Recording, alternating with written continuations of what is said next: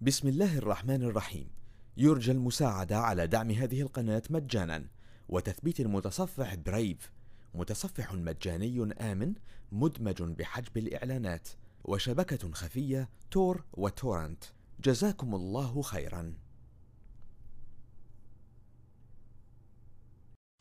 بسم الله الرحمن الرحيم والصلاة والسلام على رسوله الأمين محمد صلى الله عليه وسلم. إخواني مهندسي الحماية الرقمية في العالم العربي السلام عليكم ورحمة الله وبركاته.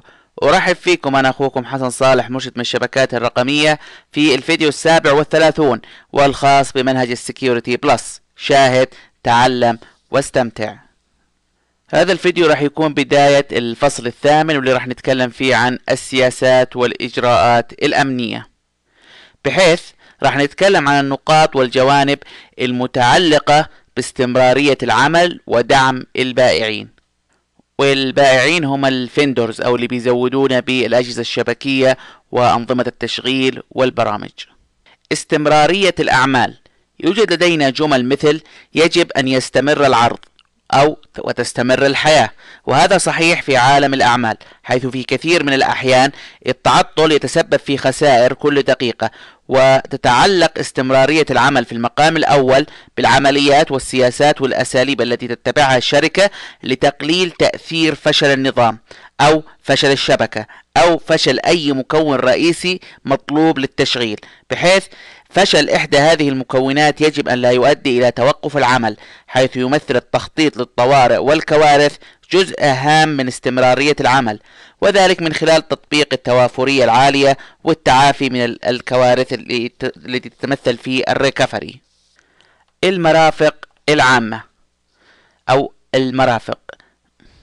تعتبر المرافق الأساسية مثل الكهرباء والماء والغاز الطبيعي من الجوانب الرئيسية لاستمرار العمل. وغالبا بيكون هناك بديل من خلاله يتم استعادة المياه والكهرباء بعد انقطاعهما. بفترة آه، آه، عند الطوارئ. فالأضرار الناجمة مثلا عن العواصف الثلجية والأعاصير والزلازل قد تؤدي إلى انقطاع هذه المرافق لفترات طويلة. فعندما تكون فعندها قد لا تنفع خطط الطوارئ اللي من خلالها أنا أستطيع أن أنا أتجنب انقطاع المياه والغاز والكهرباء لفترات بسيطة. وبحيث راح أحتاج إلى آه، خطة أخرى تواكب انقطاع هذه المرافق لفترات طويلة. حيث من المهم أن يظل النشاط التجاري قائم ويعمل حتى بعد انقطاع هذه الخدمات. فعليك أن تدرك أن الكوارث تحدث بالفعل. فما هي الخطة التي لديك لمواجهة هذه الكوارث والأضرار الناتجة عنها؟ وذلك لضمان استمرارية نشاطك التجاري. بحيث يجب أن تكون على دراية بالمشاكل التي من الممكن حدوثها والاستعداد لمواجهتها. صحيح أنه قد يكون من الصعب الاستعداد لكل المشاكل وحالات الطوارئ ولكن يمكننا التخطيط والاستعداد لأهمها. كذلك هل الشركة تمتلك فروع أم لا؟ فكونها تملك فرع واحد وحصلت مشكلة لهذا الفرع فقد يؤدي إلى تعطل وتوقف العمل.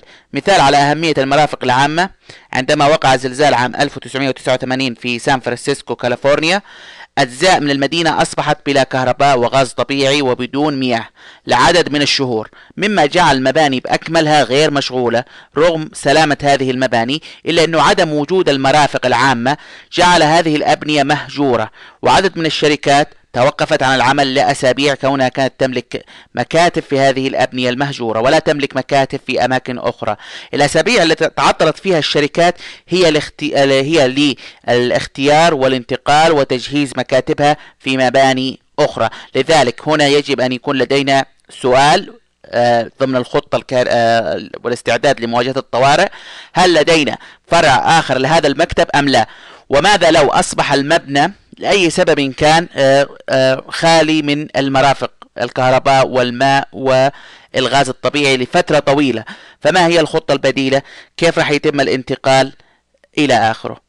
ال high availability أو التوافرية العالية وهي عملية ضمان عمل الخدمات والأنظمة التشغيلية لجميع المستخدمين الذين يحتاجونها وذلك من خلال آه، تقليل مدة انقطاع الخدمة للحد الأدنى.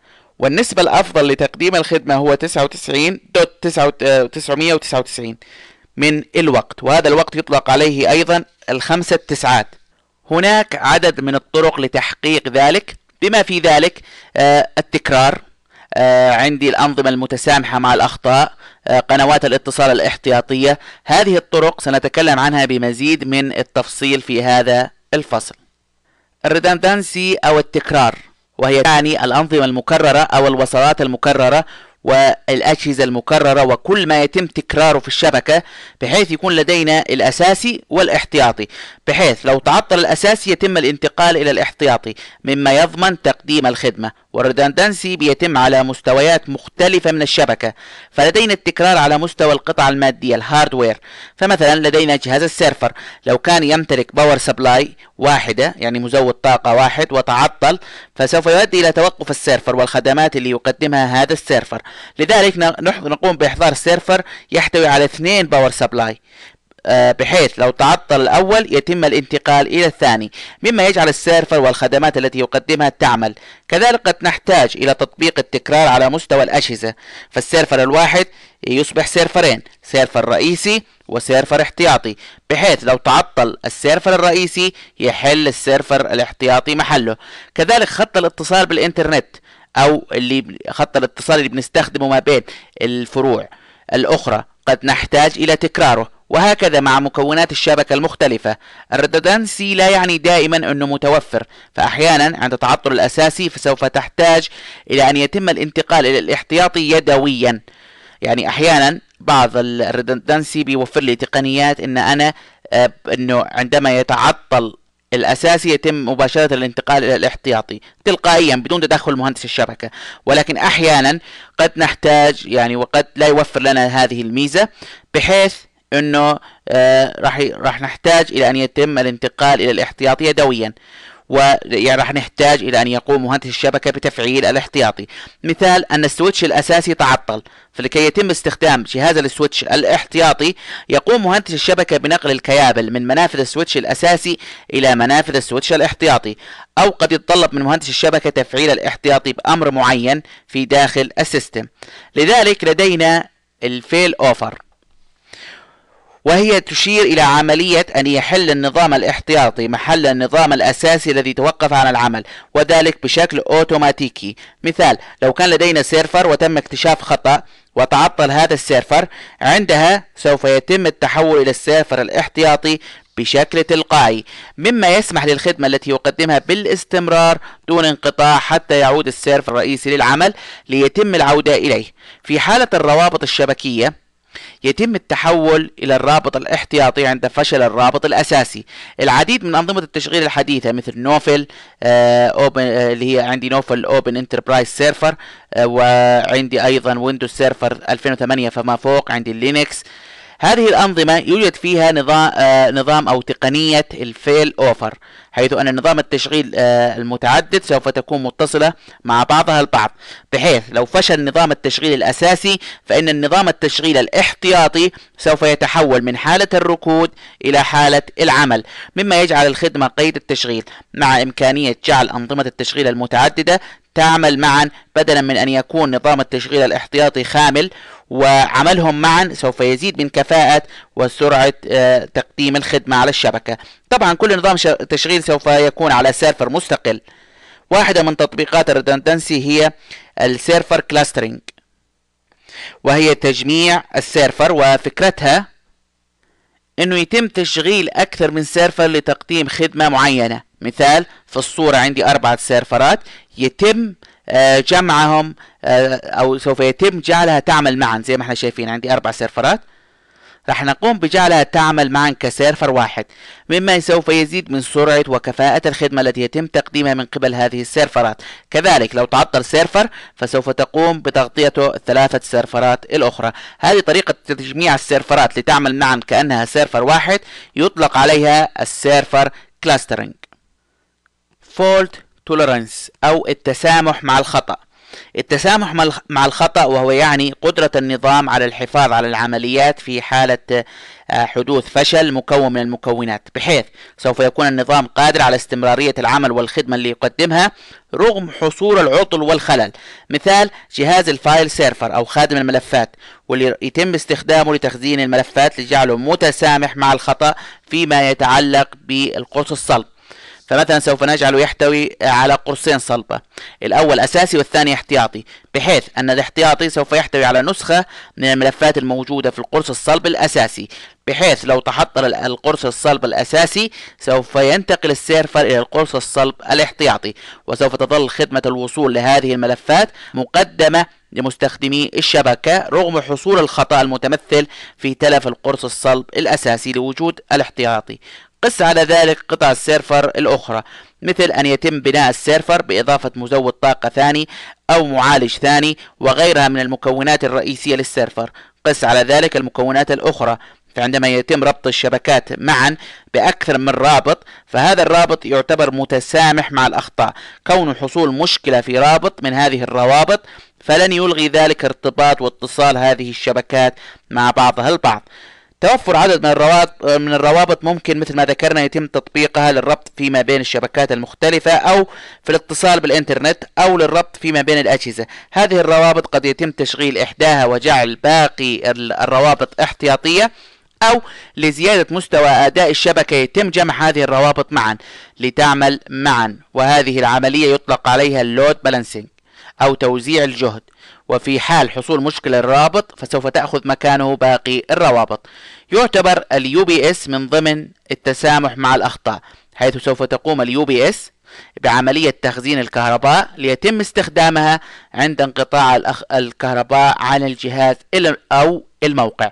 إذا كل ما يوفر لنا بديل عند تعطل الأساسي عندها يطلق على النظام هذا متسامح مع الأخطاء. بحيث إنه لو حصل خطأ فراح يتم تجاوزه ولن تنقطع الخدمة اللي بيقدمها. هذه فكرة التسامح مع الخطأ. ال RAID اختصار ل Redundant Array of Independent Disks أو المصفوفة المتكررة من الأقراص المستقلة. وهي تقنية تستخدم عدد من الأقراص مما يوفر التسامح مع الأخطاء. يوجد لدينا عدد من المستويات الخاصة بتقنية ال RAID وأشهرها المستويات التالية. عندي ال RAID level zero ويطلق عليه RAID zero وأيضا يطلق عليه disk striping. وهي أن نقوم بالجمع فيما بين قرصين صلبة فما فوق. بحيث هذه الأقراص سوف تعمل معا كقرص صلب واحد وبالتالي تخزين البيانات سوف يتم توزيعه على هذه الأقراص. وعند قراءة الملفات سوف يتم القراءة من هذه الأقراص مجتمعة وبالتالي هذا سوف يزيد من أداء القرص الصلب كتخزين أو قراءة لأننا بدل آه، يعني تم جمع مجموعة من الأقراص لتعمل كقرص صلب واحد. ولكن آه هذا المستوى لا يقدم التسامح مع الخطأ. وذلك لأن تعطل قرص الصلب من هذه الأقراص سوف يؤدي إلى تعطل ال RAID zero وضياع الملفات الموجودة في داخل هذه الأقراص. وذلك لأن كل ملف بيتوزع على الأقراص الصلبة الموجودة في ال RAID zero. هذا النوع بنشوفه مع الأشخاص اللي يريدون العمل مع أقراص صلبة سريعة. عندي ال RAID level 1 ويطلق عليه RAID 1 ويطلق عليه أيضا disk monitor آه، أو mirroring عفوا disk mirroring قرص المرآة أو القرص العاكس وال RAID واحد يتكون من قرصين صلبة قرص سوف يتم فيه تخزين الملفات. القرص الثاني هو عبارة عن مرآة بحيث سوف يحتوي على نسخة من الملفات الموجودة في القرص الصلب الأول. مما يوفر لي خاصية التسامح مع الخطأ بحيث لو تعطل القرص الصلب الأول فلن نخسر الملفات وسوف نجدها بالقرص الثاني. وعندما نقوم باستبدال القرص الصلب التالف فسوف يتم إعادة إنشاء مصفوفة ال RAID 1 عندي ال RAID level 3 أو RAID 3 أو disk striping with parity disk ثلاثة أسماء كلها تنطبق على ال RAID level 3 وهي تعمل مثل ال RAID zero وفي هذه المصفوفة يتم تحديد قرص صلب واحد احتياطي لبقية الأقراص الموجودة بحيث أي قرص يحصل فيه تلف فسوف يحصل الاحتياط فسوف يحل الاحتياطي محل القرص التالف. عندنا ال RAID level خمسة اللي هو يطلق عليه ال RAID 5 أو disk striping with parity شريط القرص مع التكافؤ وهي أيضا تعمل مثل ال RAID zero ويدعم عدد أقصى 32 قرص صلب واحد آه، لن يحصل بسبب طبعا تلف قرص صلب واحد لن يحصل بسببه ضياع الملفات وتظل ال RAID خمسة تعمل. ولكن عند فشل قرصين صلبة فلن تعمل مصفوفة ال RAID خمسة. عندنا مستويات أخرى مثل ال RAID مثل آه، لكن تعتبر مستويات ال RAID صفر وواحد واثنين وثلاثة وخمسة هي الأكثر استخداما في السيرفرات حاليا. وال RAID خمسة قد حل محل ال RAID ثلاثة في الأنظمة الحديثة بشكل واسع. يتم تطبيق وإعداد مستويات ال RAID إما من خلال برنامج على كمبيوتر أو وحدة تحكم القرص الصلب. وأجهزة ال RAID من الممكن أن تكون مستقلة ويتم وصلها بجهاز الكمبيوتر أو ممكن آه، أو أو بجهاز السيرفر. وسوف تحتوي على نظام معالجة خاص فيها. قبل اختيار مستوى ال RAID يجب أن نحدد عدد الأقراص الصلبة اللي نحتاجها والحجم التخزيني الذي يلزمنا. وكذلك نحدد آه، النوع اللي إحنا محتاجينه. هل إحنا فقط محتاجين سرعة؟ أم إحنا محتاجين آه، لا توافرية؟ هل إحنا محتاجين عدد أقراص صلبة متعددة وفي نفس الوقت يكون أيضا يوفر لي تسامح مع الأخطاء. فنشوف إحنا إيش اللي محتاجينه عندي في في الشبكة وعلى أساسه أختار مستوى الريد المناسب. disaster recovery أو التعافي من الكوارث. وهي عملية استرداد العمليات للشبكة وعملها بعد حدوث كارثة واحدة. آه، إحدى الجوانب الرئيسية للتعافي من الكارثة هي عملية النسخ الاحتياطي للبيانات وأنظمة التشغيل والإعدادات ووضع خطة لعملية استردادها بعد حصول الكارثة. قد تكون عملية أخذ نسخة من كل شيء في الشبكة بشكل دوري لاستعادتها لاحقا أمر صعب. لذلك نقوم بالتركيز على ما هو مهم وأساسي لعمل الشبكة ونقوم بأخذ نسخ احتياط احتياطية منه ليتم استعادتها لاحقا عند حدوث الكارثة التي تؤدي مثلا إلى آه، إلى تلف أنظمة التشغيل أو ضياع البيانات. فنقوم بعملية استرداد لنظام التشغيل بإعداداته وكذلك استعادة الملفات الخاصة بمستخدمي الشبكة. Depending on backups أو الاعتماد على النسخ الاحتياطية. النسخ الاحتياطية وهي نسخ مكررة من المعلومات ويتم نقل هذه النسخ والاحتفاظ بها في مكان آخر غير المكان الذي يتواجد فيه النسخ الأصلية. النسخ الاحتياطية بتشمل كل من الملفات الورقية البيانات الموجودة في الكمبيوتر والسيرفرات. بالنسبة للكمبيوترات والسيرفرات فيتم استخدام أدوات أو برامج أو أنظمة متخصصة في عملية النسخ الاحتياطي. أمثلة على السجلات الورقية للشركات التي يجب الحصول على نسخة احتياطية منها وتخزينها لدينا ال board minutes وهي محاضر اجتماعات مجلس الإدارة. عندي آه، آه، ال board resolutions أو قرارات مجلس الإدارة. عندي الكوبريت بيبرز أو أوراق الشركة. آه، لدينا العقود الحساسة. لدينا القوائم المالية. وثائق التأسيس. مستندات القروض. المعلومات الشخصية سجلات الضرائب. هذه كانت قائمة لبعض من المستندات الورقية التي من المهم الحصول على نسخة احتياطية منها. من الممكن تحويل هذه الوثائق إلى نسخ إلكترونية ومع ذلك ينصح بالحفاظ على نسخ ورقية منها لأن الجهات الحكومية لا تقبل الوثائق الإلكترونية وإنما تتعامل مع الوثائق الورقية. كذلك يجب أيضا الاحتفاظ بنسخة احتياطية من ملفات وتطبيقات الكمبيوتر على أساس منتظم.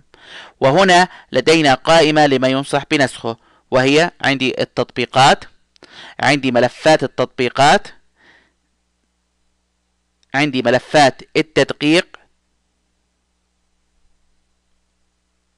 عندي آه، قوائم العملاء عندي ملفات آه، قاعدة البيانات آه، مراسلات البريد الإلكتروني المعلومات المالية أنظمة التشغيل قوائم التوقع وهي مثل قائمة العملاء المحتملين للشركة عندي ملفات المعاملات عندي ملفات المستخدمين وعندي معلومات المستخدمين. هذه كانت قائمة كمثال على بيانات الكمبيوتر التي يتم الحصول على نسخ احتياطية منها. طبعا القائمة ما يتم نسخه كنسخ احتياطية سواء كانت ورقية أو بيانات بتختلف من شركة لأخرى. فما هو مهم لشركة قد لا يكون بنفس مستوى الأهمية لشركة أخرى. وعند الحصول على النسخ الاحتياطية فيجب تخزينها في مكان آخر غير مقر الشركة أو المكتب الذي يحتوي على النسخة الأصلية. لأنه مثلا لو حدث حريق للمكتب فسوف يحترق الأصل مع النسخ الاحتياطية. وبالتالي أدى ذلك إلى عدم الاستفادة من النسخ الاحتياطية. لذلك يجب تخزين النسخ الاحتياطية في مكان آخر غير المتواجد فيها النسخة الأصلية. نقطة أخرى وهي يجب الحرص على أن يكون مكان تخزين النسخ الاحتياطية أن يكون آمن. فنحن لا نريد لمن غير المصرح لهم بالوصول آه، لها والاطلاع عليها. آه، قد تحتاج إلى النسخ الاحتياطي والاستعادة لاحقا لعدد من الأسباب. وأكثرها شيوعا هي كالتالي عندي الحذف الغير آه، مقصود. مثل أن يقوم مستخدم بحذف ملف من غير قصد فيعتبر هذا حذف آه، يعني آه، كحادثة. فبالتالي نريد استعادة الملف الذي قام المستخدم بحذفه من غير قصد. عندي أخطاء التطبيقات. عندي الكوارث الطبيعية. عندنا الهجمات الفيزيائية الهجمات الفيزيائية ممكن تكون مثل آه، الهجمات الفيزيائية المقصود فيها إنه يتم الهجوم على الموقع نفسه مثل آه، مثلا تفجير عملية تفجيرية مثلا أو آه، عملية تخريب وتكسير للموقع فشل السيرفر عدوى فيروسية فشل محطة العمل. المعلومات التي سوف يتم نسخها احتياطيا يجب أن تكون متاحة للاستخدام الفوري عند الحاجة إليها. فإذا فقد المستخدم ملفا مهم فلن يرغب هذا المستخدم في الانتظار عدد من الأيام ليحصل على هذا الملف. لدينا عدد من أنواع الآليات الخاصة بتخزين البيانات. عندي ال working copies ويشار إليها أحيانا باسم shadow copies وهي النسخ الاحتياطية أو آه، نسخ لكامل الملفات الموجودة على جهاز الكمبيوتر ونستطيع إعطاء أمر للنسخ أو بإنشاء جدول لعملية النسخ وعملية النسخ تتم في داخل جهاز الكمبيوتر نفسه. عندي ال on-site storage التخزين في الموقع وهو نقل النسخ من الكمبيوتر إلى موقع آخر على وسائط النسخ الاحتياطي. ويتم وضعها في مكان خاص للتخزين ويتم تأمينه بشكل جيد سواء من ناحية الحماية من الحرائق والرطوبة ومقاومة الضغط والحماية من الدخول الغير مصرح لهم و آه، وموقع التخزين سوف يكون في داخل موقع الشركة نفسه. لكنه مثل ما ذكرنا راح يكون محمي.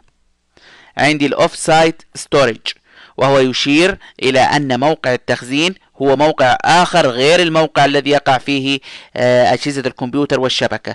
مواصفات المكان الذي سوف يتم فيه تخزين النسخ الاحتياطية تختلف بناء على أهمية البناء آه، على أهمية البيانات وال والإنفاق على هذا الموقع. فقد يكون غرفة في مكتب أو خزنة في بنك أو مستودع تحت الأرض مقاوم للهجمات النووية.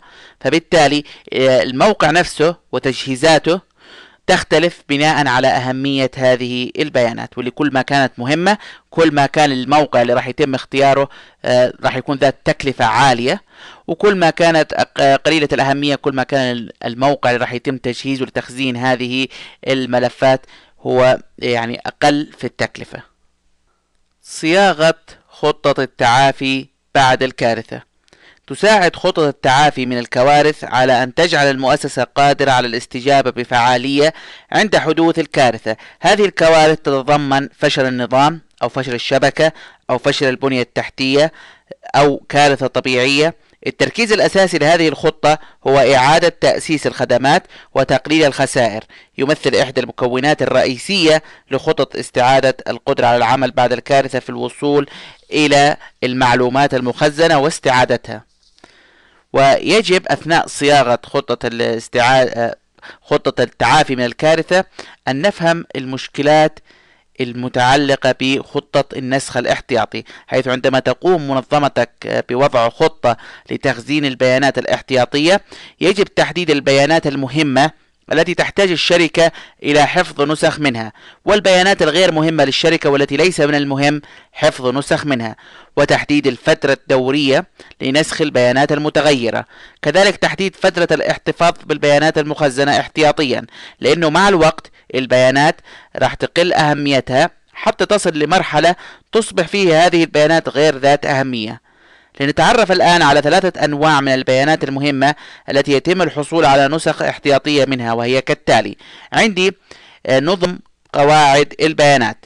توفر أغلب أنظمة قواعد البيانات الداتابيس الحديثة القدرة على إجراء النسخ الاحتياطي للبيانات وأقسام من آه، من قاعدة البيانات مع القدرة على إمكانية استعادة البيانات بحيث مثلا يتم إعداد قاعدة البيانات بأن تنسخ إلى ملف منفصل كل إضافة أو تحديث أو حذف أو تغيير يتم نقله إلى هذا الملف الاحتياطي.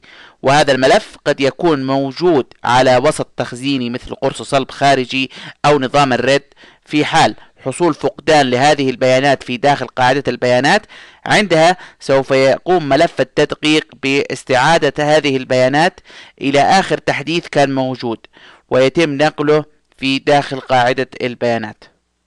عندي ملفات المستخدمين. المستندات النصية جداول البيانات ملفات المستخدمين الأخرى تعتبر مهمة للمنظمة. ورغم أن الملفات التي يحتفظ بها المستخدم هي كثيرة ولكن لحسن الحظ ما يتم تغييره بعد إنشائه لأول مرة هو عدد قليل من الملفات وللحصول على نسخ منها يتم إجراء نسخ احتياطية بشكل دوري منتظم ويجب التأكد من أنها قابلة للاسترداد عند الحاجة لذلك. لدينا التطبيقات البرامج التي تعمل بها المنظمة يجب أن يكون لدينا نسخ منها لإعادة تنصيبها على أي جهاز جديد أو جهاز آه، خسر هذه البرامج. ال backup types. أنواع النسخ الاحتياطي. يوجد لدينا أنواع لعمليات النسخ الاحتياطي وهي كالتالي عندي ال full backup النسخ آه النسخ الاحتياطي الكامل وهو نسخة احتياطية كاملة وشاملة لجميع الملفات الموجودة على القرص الصلب. مثلا آه، اللي بتكون موجودة في القرص الصلب اللي موجود في داخل السيرفر. عند تنفيذ النسخ الاحتياطي الكامل فيجب عدم عمل ذلك والنظام قيد الاستخدام لأن بعض الملفات لن يتم نسخها لأنها قيد الاستخدام. كذلك عملية النسخ الكامل قد تجعل النظام أبطأ. ولو كان يتم النقل على مستوى الشبكة فسوف يجعل الشبكة أبطأ. لذلك يجب تطبيق عملية النسخ الاحتياطي الكامل في فترات ما بعد الدوام الرسمي للمنظمة. النوع الثاني اللي هو ال incremental backup هو النسخ الاحتياطي التزايدي. وهذا النوع يتم استخدامه بعد النسخ الاحتياطي الكامل حيث أن هناك ملفات بعد الحصول على نسخة منها سوف يحدث لها أثناء العمل تغيير. فهنا بدلا من من إجراء عملية النسخ الكامل ما سوف يتم هو فقط نسخ ما تم حصول تغيير له وضمه إلى النسخ الكامل. فمثلا لو قمنا بإعداد نظام النسخ بأن يعمل بشكل دوري كل أسبوع مثلا ليلة يوم الجمعة فأول مرة في أول ليلة جمعة سوف يتم عمل النسخ الكامل. بعد ذلك من ليلة الجمعة الثانية فما بعدها سوف يتم عملية نسخ متزايدة بحيث سوف يتم بعد ذلك نسخ الملفات التي حصل فيها تغيير فقط. وطبعا سوف تكون عملية النسخ الأولى هي الأثقل والأكثر استهلاكا للوقت كونها عملية نسخ كاملة. والعمليات التي بعدها سوف تكون أخف وأقل استهلاكا للوقت.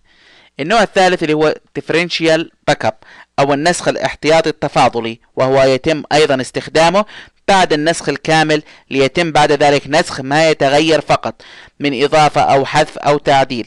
والفرق فيما بين المتزايد والتفاضلي هو أن النسخ المتزايدة آه، في كل مرة سوف تحتوي على ملف خاص فيها. بينما التفاضلي فسوف يجمع جميع مرات النسخ في ملف واحد المتمثل في الملف المتغير. ولكي نفهم الفرق ناخذ الصورة التالية كمثال لفهم الفرق فيما بين المتزايد والتفاضلي. عندي ال incremental backup أو ال ال النسخ الاحتياطي المتزايد هذه فكرته. إنه في البداية راح ناخذ full backup نسخة كاملة ونخزنها. بعد كذا راح يتم نسخ ما حدث من تغيير. سواء ملفات إضافية تحديثات إلى آخره. في المج... في مجلة الأسبوع أو الثاني. هنا الأسبوع الثاني الأسبوع الثالث. لاحظوا معي في كل مرة يعني كل عملية نسخ لها ملف أو مجلد خاص فيها. أما ال differential backup أو النسخ التف... اللي هو التفاضلي فعندي أول مرة راح تحصل النسخة الكاملة في أول أسبوع. الأسبوع الثاني راح يتم أخذها في داخل ملف خاص أو مجلد خاص بالبيانات المتغيرة. لاحظوا معايا الأسبوع الثاني مع الأسبوع الثالث مع بعض في داخل هذا المجلد الأسبوع الثاني والأسبوع الثالث والأسبوع الرابع مع بعض. فهذا هو الفرق ما بين المتزايد والتفاضلي. وهنا نلاحظ أن ال full backup لا غنى لا غنى لنا عنه سواء راح نختار الثاني أو الثالث. ففي أول مرة أول عملية نسخ راح نحتاج نستخدم ال full backup النسخ الكامل للبيانات. بعد كذا نشوف ما هو المناسب. هل المناسب إنه في كل مرة في كل أسبوع في كل أسبوع يتم فيه عملية النسخ هل راح تكون في داخل مجلد مستقل أم إنها راح تكون كلها مع بعض آه، جميع الأسابيع مع بعض في داخل مجلد واحد؟ عملية تحديد نوع النسخ الاحتياطي والمدة الزمنية لعملية النسخ تعتمد على درجة أهمية البيانات وسرعة تغيرها. هذه العوامل تحدد هل عملية النسخ سوف تصبح يومية أم أسبوعية أم شهرية. إلى هنا نكون وصلنا إلى نهاية هذا الفيديو واللي أتمنى من الله سبحانه وتعالى أن يكون قد نال على إعجابكم واستحسانكم. كان معكم حسن مرشد من الشبكات الرقمية والسلام عليكم ورحمة الله وبركاته. بسم الله الرحمن الرحيم. يرجى المساعدة على دعم هذه القناة مجانا وتثبيت المتصفح برايف متصفح مجاني آمن مدمج بحجب الإعلانات وشبكة خفية تور وتورنت. جزاكم الله خيرا.